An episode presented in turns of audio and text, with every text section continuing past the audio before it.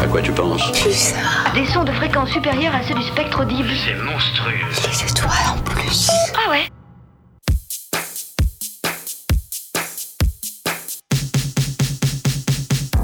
Séquence midi, l'info locale à la sauce Pulsar, midi 30 13h sur le 95.9. Bonjour, bienvenue dans votre magazine quotidien composé de découvertes musicales, de vos sorties à Poitiers et ses environs et surtout de rencontres autour de l'actualité. Aujourd'hui, on vous propose un grand entretien avec un membre du Bureau national de la Ligue des droits de l'homme qui défend des victimes de violences policières depuis 20 ans.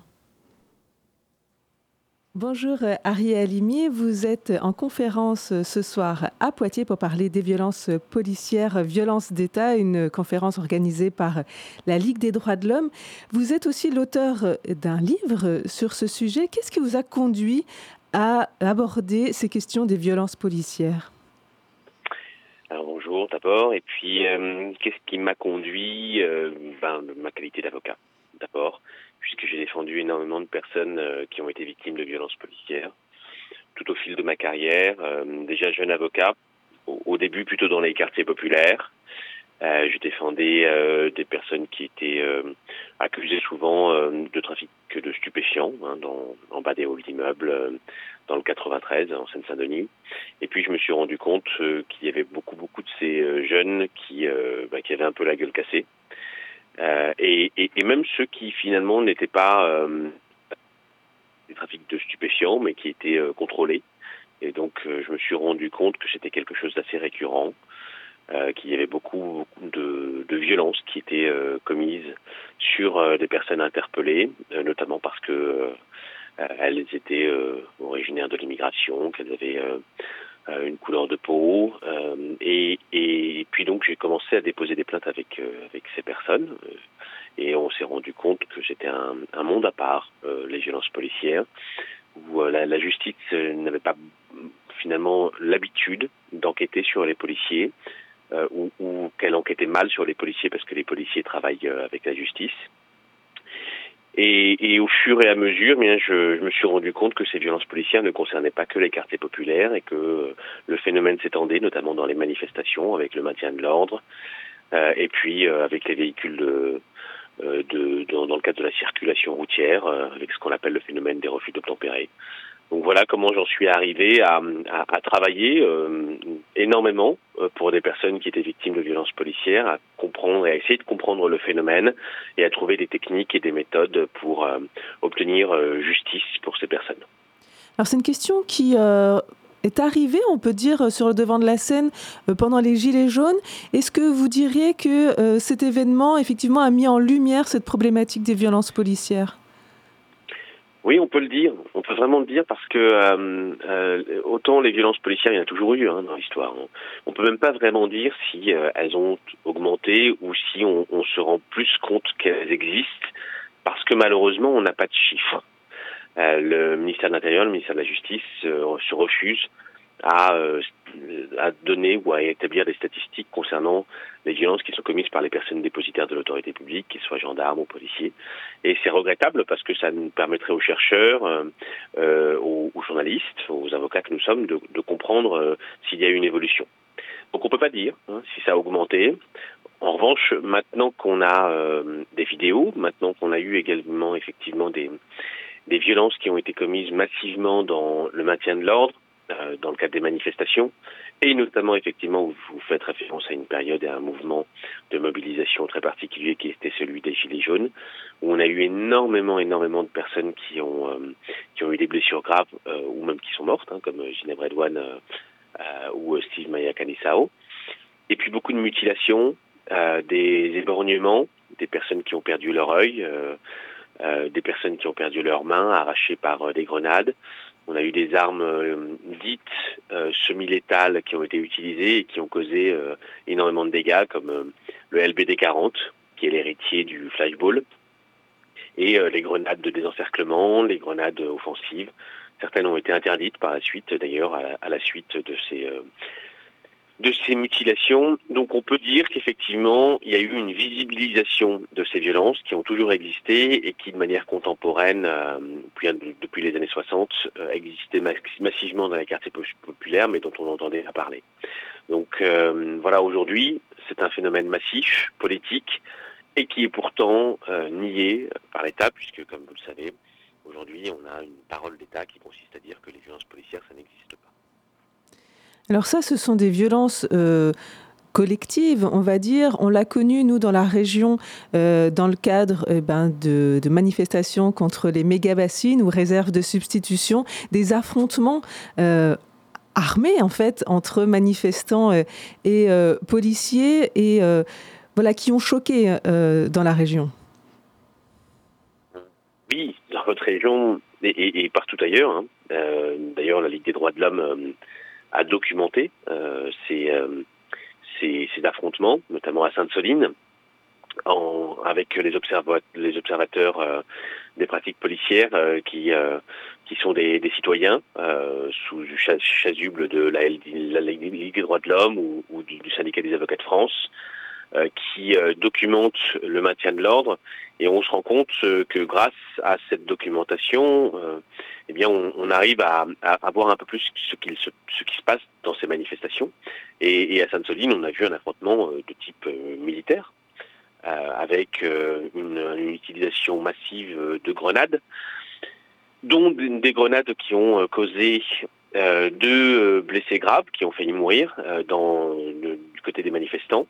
Euh, tirés avec des, des cougas, c'est-à-dire des lance-grenades, euh, et c'était des grenades lacrymogènes, sauf erreur de ma part, qui sont lancées euh, avec une vitesse extrêmement rapide et qui arrivent sur les têtes et qui brisent des crânes et qui peuvent tuer. Il y a eu des hémorragies euh, très très très lourdes.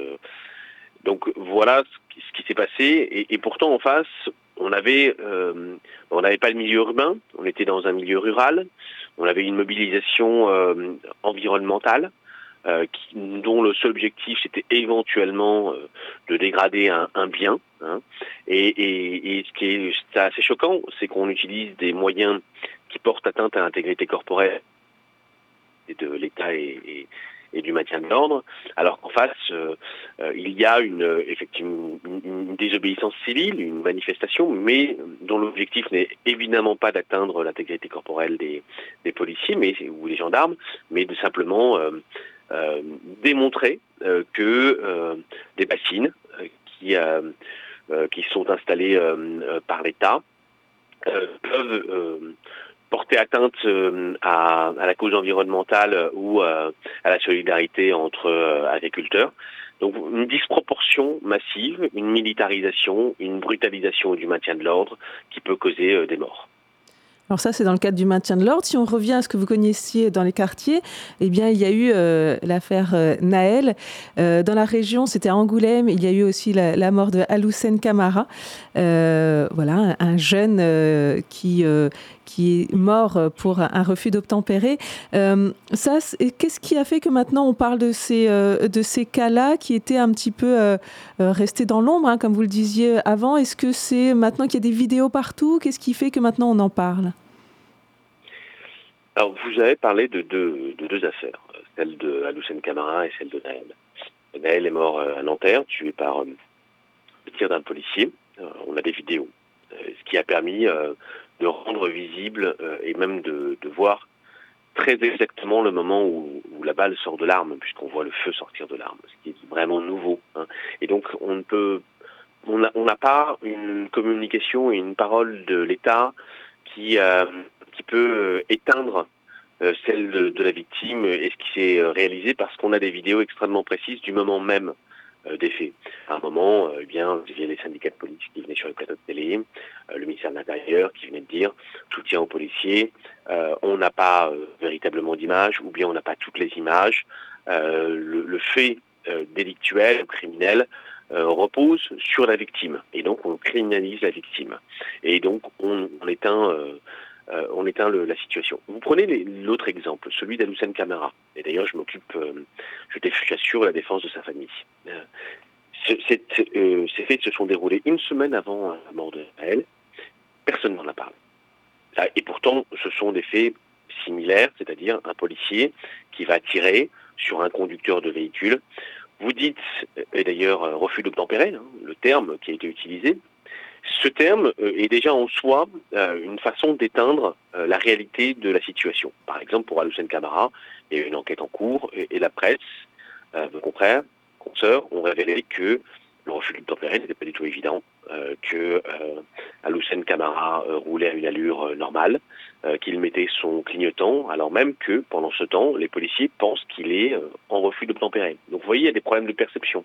Et puis refus d'obtempérer, ça, ça implique déjà que le conducteur qui est mort euh, a euh, commis une infraction et donc est un petit peu responsable de sa mort. Vous voyez, la sémantique est importante en termes de responsabilisation et en termes de ressenti de l'opinion publique. Euh, dans l'affaire de la Lucien Demera, on n'a pas d'image, on n'a pas de vidéo. Et, et, alors que dans l'affaire de Naël, on a des vidéos. Ce qui explique qu'aujourd'hui, évidemment, les images et les vidéos permettent de mettre à jour et de scandaliser l'opinion publique, et donc évidemment euh, de euh, d'obtenir une justice et une, vérité qui soit euh, plus plus admissible et plus efficace.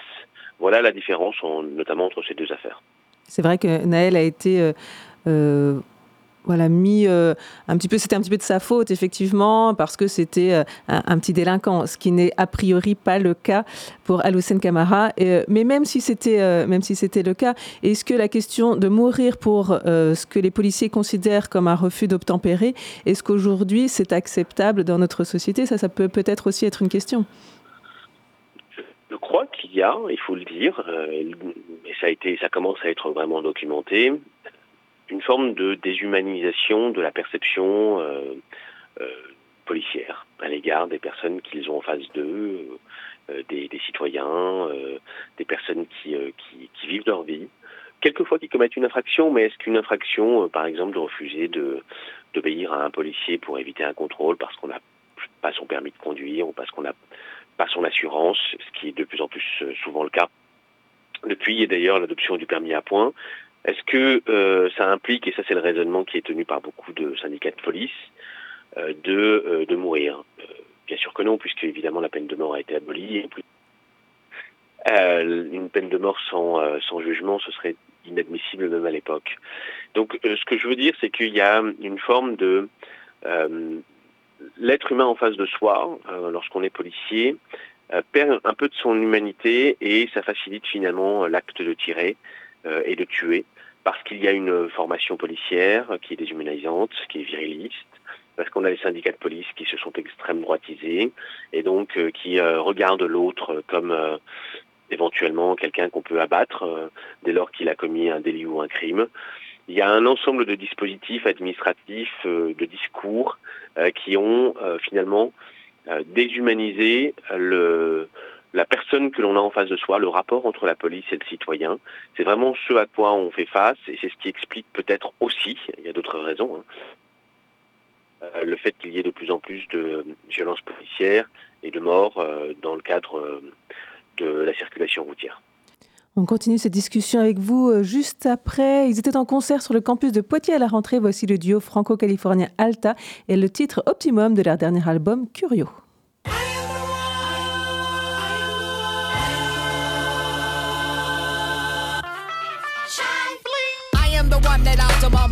Drum, I got the drop on them. I got the lock, stock, and barrel on top of them. I got the chopper for the block, they knocking on. Fire your shot, I'm dead with it. I've been waiting on a hop to let the chamber sing. If Mario want a box, will I put his head in it? Try having out of me, I let the thing go. 5 4 145, what put a fight for? Win this, uh, 145. Should've put anybody in a bind for life. Your size enough for you to die for. All up in my eye for, why for your pride? So I'm sure you ain't got the lie. You're a giant, but inside your mind, no, I'm more a tyrant when time for action. Chin. Look at the crowd, the way they packed in tin. Lone wolf here to how with a packed in din. Busy packing in, shooting off in the mouth like I did that din din. You looking around like what is happening? Why are you so loud? Because I'm Latin din. Be your favorite rapper, a slapping din. Haven't sounded like Charlie Chaplin in. I am the one that optimum. I got the drum, I got the drop on them. I got the lock, stock, and barrel on top of them. I got the chopper for the block, they knocking on. Fire shot, I'm dead with it. I've been waiting on a op to let the chamber sing. If Mario want a box, will I put his head in and try out of me? I let the thing go. Sing, sing, what you thinking? I got more bars. Chin, chin, I ain't drinking. That's a soul bar. Napping, I come rapping with these po bars. Raving like a madman with a crowbar. Bang, I am an orangutan. Bang, when I am up in the ring. Bang, bang, let it ring to the eye. Let's one to the ribs and then one to the. I ain't the rapper that you want to step to. No, after you master these tools, I'll respect you. Know that even after the fact, I will check you to prove all these tools in your craft will protect you. I'm bad with it, yeah, admit it. Uh, plus fire with his head, yeah, admit it. Uh, 45 year old man, man, I'm bad with it, yeah. Expiring your plans, man, you better admit it, cause.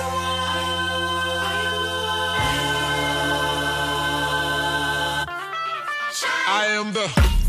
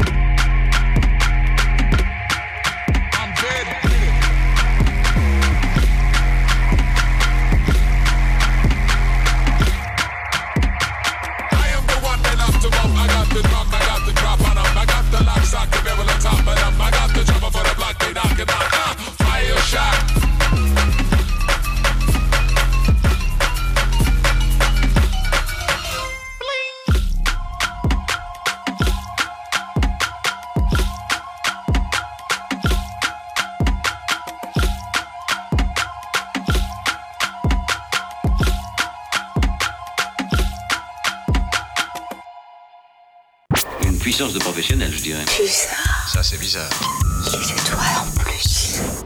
Nous sommes toujours avec Arié Alimi pour parler euh, des violences policières. Donc pour vous, ce ne sont pas euh, des dérives ce- euh, isolées, c'est un système qui pose problème aujourd'hui? Alors ça arrange bien finalement le, le gouvernement, euh, les pouvoirs publics de dire qu'il ne s'agit que de bavure. Je crois qu'on ne peut plus utiliser le terme bavure. Le terme bavure justement a pour objectif de dire euh, ce sont euh, des abus quelquefois, euh, des dérives, tout le monde peut commettre des erreurs ou des fautes. Voilà le raisonnement qui, euh, qu'il y a derrière le mot bavure. La multiplication de ces violences, la visibilisation, l'étude qui en est faite, et c'est aussi un peu l'objectif de ce bouquin, d'essayer de comprendre ces phénomènes à travers, à travers le, le- les différents types de violences policières qui peuvent exister, parce qu'il n'y a pas que un- une violence policière.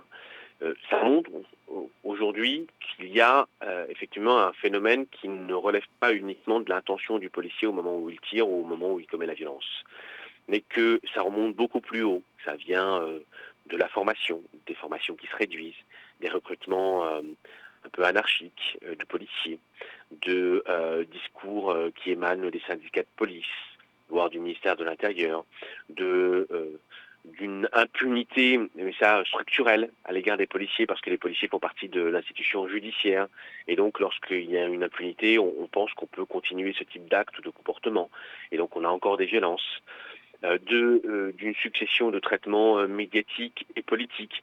Il y a énormément de raisons, mais justement, à partir du moment où on a toutes ces raisons qui sont structurelles, on peut parler de violence pas systématique, ça n'a rien à voir. hein. Il n'est pas du tout le propos n'est pas du tout de considérer que tous les policiers sont violents, loin s'en faut, mais que ces violences-là, euh, qui sont dramatiques, euh, qui écornent les institutions démocratiques et le rapport entre les policiers euh, et les citoyens, elles ont une origine euh, euh, de, de système, c'est-à-dire de l'État euh, et euh, de l'institution policière.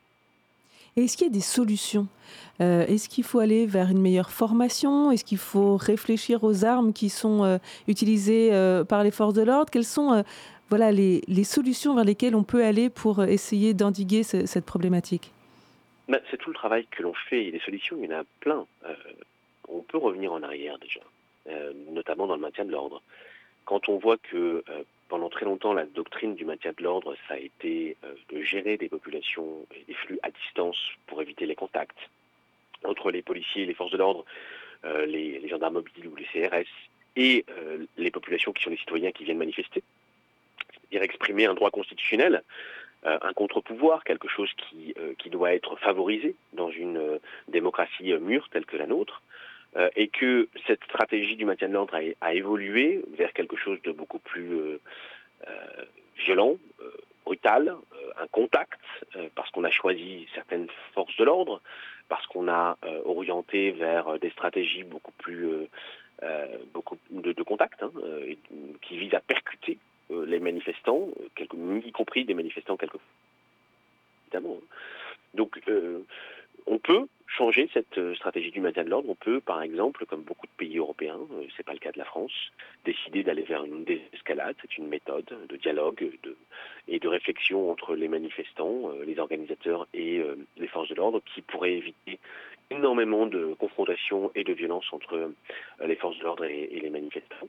Vous voyez, c'est une solution parmi tant d'autres. Et on en a énormément dans tous les domaines des violences policières à proposer on les propose. Maintenant, le problème, c'est qu'il y a une surdité du, euh, gouvernement, euh, des, pouvoirs publics, qui va vers de plus en plus de euh, sécurisation, de, textes sécuritaires, d'usage des, armes, de, de, techniques qui visent à favoriser des, des, méthodes violentes par les policiers, qui toutes ces techniques, finalement, sont à rebours de, des propositions que les organisations de droits humains, euh, la Ligue des droits de l'homme, Amnesty ou bien d'autres, proposent, mais pas que. Hein.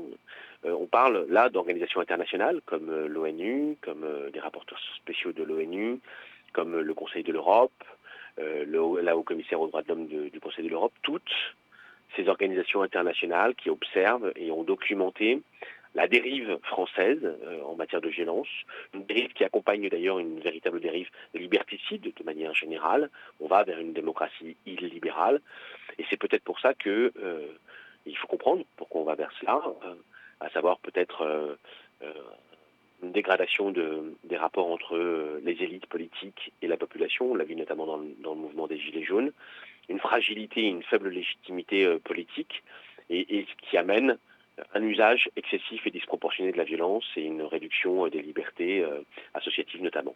Voilà ce qu'on a comme phénomène. Et, euh, et c'est peut-être pour ça qu'il y a cette surdité et que toutes les propositions qui sont adressées au pouvoir public ne sont pas entendues et au contraire, on va à rebours de ce qui devrait être fait aujourd'hui. Alors, une dernière question, euh, Ariel Limi, vous êtes là donc ce soir euh, à Poitiers. Euh, vous allez parler de ces questions des violences policières, violences d'État et de votre. Vous avez fait donc ce livre, L'État hors la loi, logique des violences policières. pourquoi sortir un petit peu de, votre rôle d'avocat pour écrire un livre, pour aller faire des conférences? Qu'est-ce que que vous en attendez? Oh bah, je, considère d'abord qu'un avocat n'est pas seulement avocat, hein, s'il le souhaite en tout cas. Euh, moi, c'est mon cas. J'ai toujours été avocat et militant au sein de la Ligue des droits de l'homme. Je me nourris de mes expériences en tant qu'avocat. On a beaucoup de chance quand on est avocat d'avoir une robe, d'avoir la confiance de ses clients. Et, puis, il y a une forme d'indignation à force de voir euh, des victimes. Et on se dit que, euh, en tant qu'avocat, on peut avoir une action pour son client, mais on n'a pas forcément une action préventive et une action générale qui vise à éviter que les personnes qu'on sera amené à rencontrer ne soit euh, n'ait quelquefois leur vie brisée. Euh, voilà pourquoi euh, c'est en tant que citoyen militant contre ces violences policières et militant au sein de la Ligue des, droits de l'homme que j'ai souhaité m'engager. Et c'est la raison pour laquelle, au bout d'un moment, à force de, comprendre le, phénomène, et d'avoir ce, ce panel important de victimes et de dossiers judiciaires, notamment pour voir le traitement judiciaire, on se dit ben, il faut peut-être euh, l'écrire, euh, il faut peut-être euh, expliquer, dire à ceux qui n'ont pas cette documentation et qui ne comprennent pas le, phénomène d'ampleur, le phénomène systémique, parce qu'à partir du moment où on le documente et on le dit, et on, apporte cette parole, eh il y a une, prise de conscience démocratique qui peut en retour avoir une influence sur les pouvoirs publics. C'est aussi l'objectif de ce bouquin, que ça change euh, et qu'on en termine avec cette violence d'État. Merci beaucoup Ariel Alimi d'avoir pris le temps d'en parler dans Séquence Midi. Et puis donc pour ceux qui veulent en discuter avec vous, c'est euh, ce soir donc euh, avec la Ligue des droits de l'homme. Merci beaucoup. Merci à vous. Au revoir. Au revoir. Le rendez-vous, c'est Saltimbo de la Maison du Peuple. Demain, dans le Café de la Presse, nous parlerons orientation à nouvelle filière d'études à Poitiers. Et tout de suite, c'est l'heure de vos idées sorties. Avec la bioacoustique à l'écoute des animaux, c'est à 14h à l'UFR Droit, amphi 501, rue Jean Carbonnier. Conférence de Thierry Aubin, directeur de recherche émérite au CNRS. Il a dirigé de nombreuses années l'équipe communication acoustique de l'Université Paris-Sud. C'est pour tout public et c'est gratuit. On reste sur le campus pour parler JO. C'est à 14h30 à l'amphi 600, toujours de l'UFR droit, bâtiment 1. C'est pour tout public là aussi et c'est gratuit. Une conférence rencontre avec Pascal Blanchard, historien, documentariste, essayiste, chercheur associé au Centre d'histoire internationale et d'études politiques de la mondialisation à l'Université de Lausanne. Nicolas Bancel, historien, professeur d'histoire contemporaine, directeur de l'Institut des sciences du sport de l'Université de Lausanne également. Et Gilles Butch, anthropologue, directeur de recherche émérite au CNRS. L'histoire des Jeux Olympiques est aussi une manière de suivre l'histoire du monde depuis la fin du 19e siècle jusqu'à nos jours. Au cœur des Jeux, les enjeux sociétaux, politiques, culturels, identitaires, sociaux et les conflits entre les nations permettent en effet de regarder autrement les mutations du monde. Les questions politiques ne sont pas édulcorées, la gouvernance du CIO, la lutte antidopage, les mutations du corps, l'égalité des sexes, la question des droits humains, la guerre froide, la place des minorités, le racisme, la montée des nationalismes ou le gigantisme des Jeux, le statut des athlètes ou le bon usage des boycotts jusqu'au devenir des Jeux olympiques au XXIe siècle seront au cœur de cette conférence à trois voix. Спасибо. À 18h à la maison de la Gibauderie, atelier informatique, la boîte mail Sature, quelques conseils pour une organisation optimale. De Bajaya à Châtellerault, c'est à 20h30 au Nouveau Théâtre. Claire Ditterzi compose un conte musical aux couleurs orientales et trouve ici l'occasion d'interroger ses racines kabyles. Renseignements auprès des 3T, scène conventionnée de Châtellerault. Le tarif va de 6 à 18 euros. Et enfin, aujourd'hui et demain, rumeurs et petits jours. C'est dans le cadre des collaborations du META, c'est par le Raoul Collectif, artiste associé du Méta à 19h au centre d'animation de Beaulieu. Le spectateur est ici le public d'une émission radio. Dans une atmosphère enfumée rappelant les années 70, un groupe de chroniqueurs se réunit autour d'un projet commun, dénicher de la beauté. À l'heure de la 347e émission, ce projet est-il devenu trop désuet au regard du monde qui les entoure? Il est en tout cas mis à mal d'entrée de jeu par l'annonce d'une décision venue d'en haut. Et puis il y aura une proposition de dîner avec le Raoul collectif après chaque représentation, déguster des boulettes de liège, des frites et de la bière belge, c'est sur réservation. Sur Pulsar, à 17h, le Zoom autour de l'actualité politique. À 19h, Change Doers avec les acteurs du changement. 20h, Metal Fury. Et 22h, on termine la journée au coin du feu. Merci Papa Cortex pour la réalisation technique de cette émission. On se quitte avec Freda le titre Viens avec moi. Bon après-midi. À demain.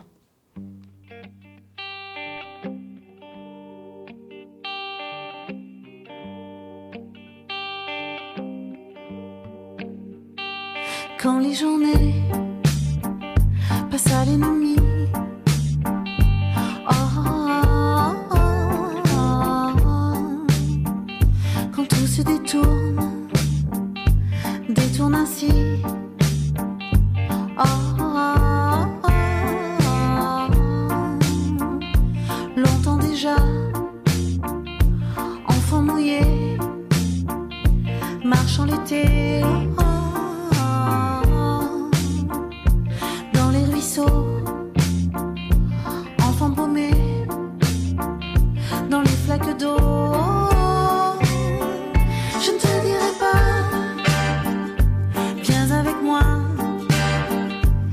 pas comme ça. J'ai rien vu venir, je ne te dirai pas, viens jouer avec moi. Je regardais de loin ces jours d'à côté, pouvant arriver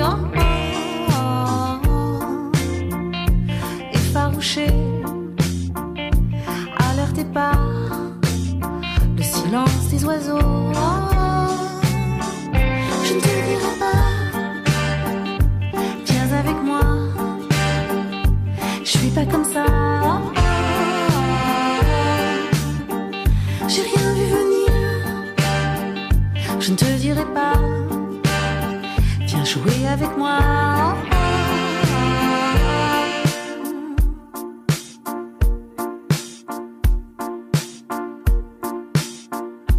les matins pris, tout ce qu'il voit derrière les rochers. Oh, je ne te dirai pas, viens avec moi vers les matins froids. J'ai rien vu venir, même si je m'en fous pas, je ne te dirai pas. avec moi. Je ne te dirai pas, viens avec moi.